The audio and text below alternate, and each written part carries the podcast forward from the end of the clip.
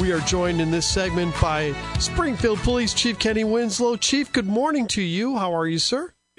Good morning, Chris. I'm doing fine. How are you today? Hey, not too bad. We we can't complain. We want to get started a little bit with what's uh, going on with the enforcement of the bars and, and restaurants and with the mayor's executive order and uh, you know some of the questions that we have along with that. But first of all, will will officers start to uh, take a look at that and patrol those uh, areas and go into those bars and restaurants this weekend? Yes, they will. And they may even start a little earlier than this weekend. Uh, the mayor asked us to do some compliance checks along with the uh, fire inspectors, and we're trying to even partner with public health. I know public health has been out there, and we're waiting. We have a meeting later today to kind of firm that up. But uh, obviously, with the changes to last week, executive order, last weekend we spent some time educating uh, some of the bars and restaurants where we've gotten complaints as well as uh, just some random ones as well. We went out, issued the new guidelines, spoke to them about what is expected, obviously with the rise in our community, and uh, according to uh, public health, you know, a, a huge contributor to that is our bars and restaurants. So just trying to target those areas, those problem areas, to make sure we uh, all do our part to control this virus in our community. Chief, got a interesting um, situation of sorts that was uh, that was uh, posed to me. Uh, there's a lot of businesses out there, bars and restaurants that have outdoor seating uh, or some kind of outdoor component. Uh, that outdoor component it could be in a public space of sorts. Uh, and how is it going to be enforced if a patron in that outdoor public area does not uh, have a mask or won't comply with requests even from the business owner. Would the business owner be liable uh, for either you know a fine or uh, some other kind of uh, corrective action? Well, we tell our people all the time, it's use your best discretion, your best common sense here. You know, you have to look at the totality of everything. If you have an individual out there and the owner has asked them to put on a mask or asked them to leave and they're refusing to leave, then at that point in time, you know, we'll just turn to the business owner and say, do you want him removed? And if he refuses to leave, then we'll probably arrest him for criminal trespass or issue an ordinance violation for criminal trespass. A private business owner has a right to have people removed from their business establishment, has a right to refuse service, just like the no shirt, no shoes, no service that's been going on for years. We're just asking to add the mask element to that. So we could see uh, an individual arrested for not wearing a mask, but the offense wouldn't be for not wearing a mask. The offense would be for uh, possible criminal trespass or something like that.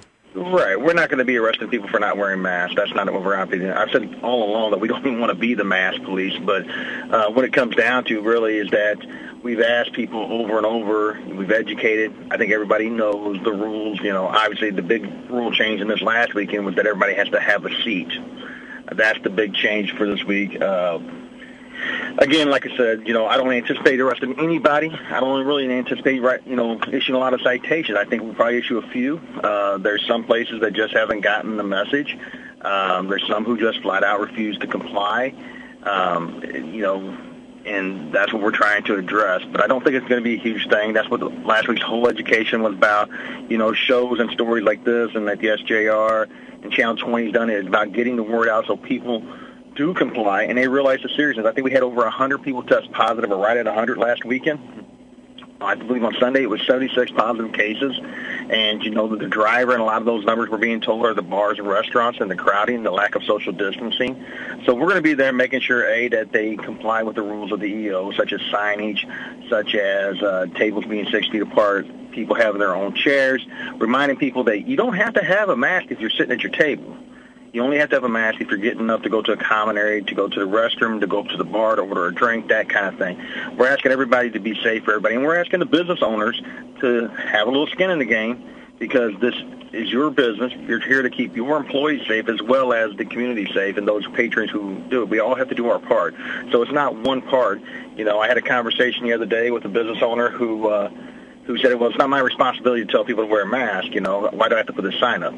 And you know having a conversation about you know this is about safety for your employees it's about safety for our uh, community. And the bottom line is we've already seen throughout our community numerous establishments have to close for a few days over the last few weeks because of the community spread. So it's about everybody doing their part. Springfield police chief kenny winslow is with us on news talk 94.7 and 970 wmay chief i love the polar patrol play. Explain to everybody what that's all about.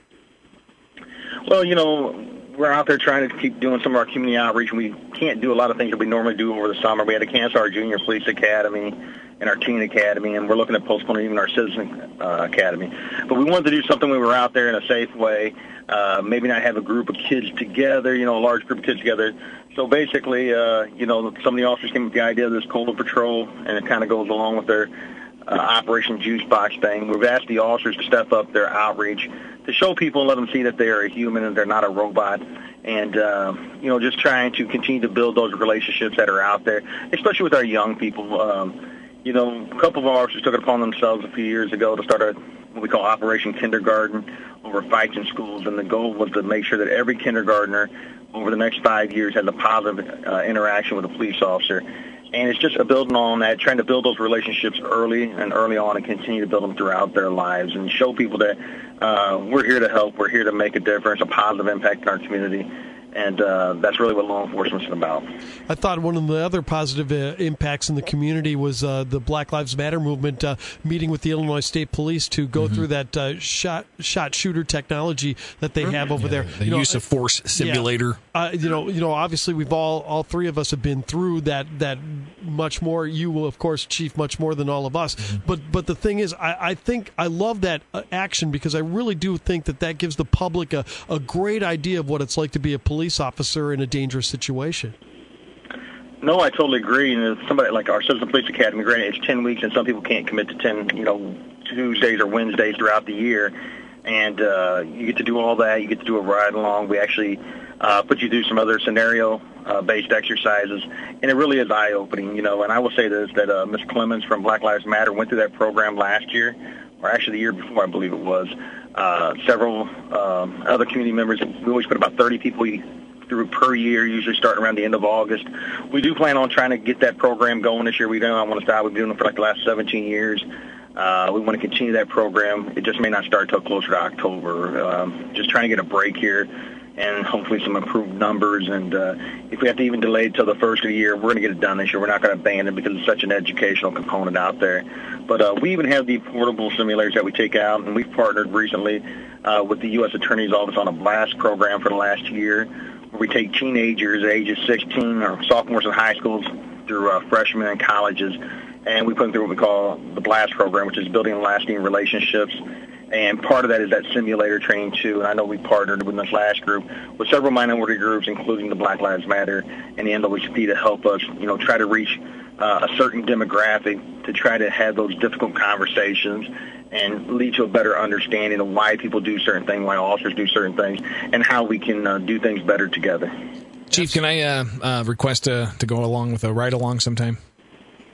You can, but we've postponed all those for the time being. Uh, you know, so uh, actually, uh, one of the media who wanted to go along with the officers last week on the enforcement, we're just not doing ride-alongs right now with COVID. So uh, I understand. Uh, well, when that when that clears up, I'll be there with my uh, my low profile camera uh, be able to to do a ride along. I think he doesn't be, uh, do anything low profile, Chief. You know that. right on. I think chief, I think the Chief's seen my uh, camera rig. It's it's not like the big TV cameras. It's able to get into tight spots. So, Chief, greatly appreciate your time as always this morning. Uh, one quick follow up though, when it comes to the issue of uh, you know the the compliance of people in public spaces, because as you know, there's a lot of restaurants and, and bars that are allowing for some kind of public seating in the street for instance.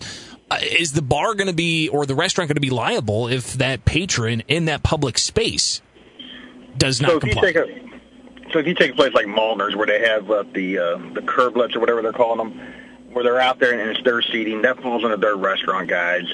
Uh, basically, the city has allowed them to utilize that space as part of their business for the time being. And again, I think common sense will prevail here. Uh, again, we're not out here to try to cite uh, patrons of the restaurants. We just want to make sure that everybody's putting their best foot forward, that the restaurant owners are trying to enforce the rules.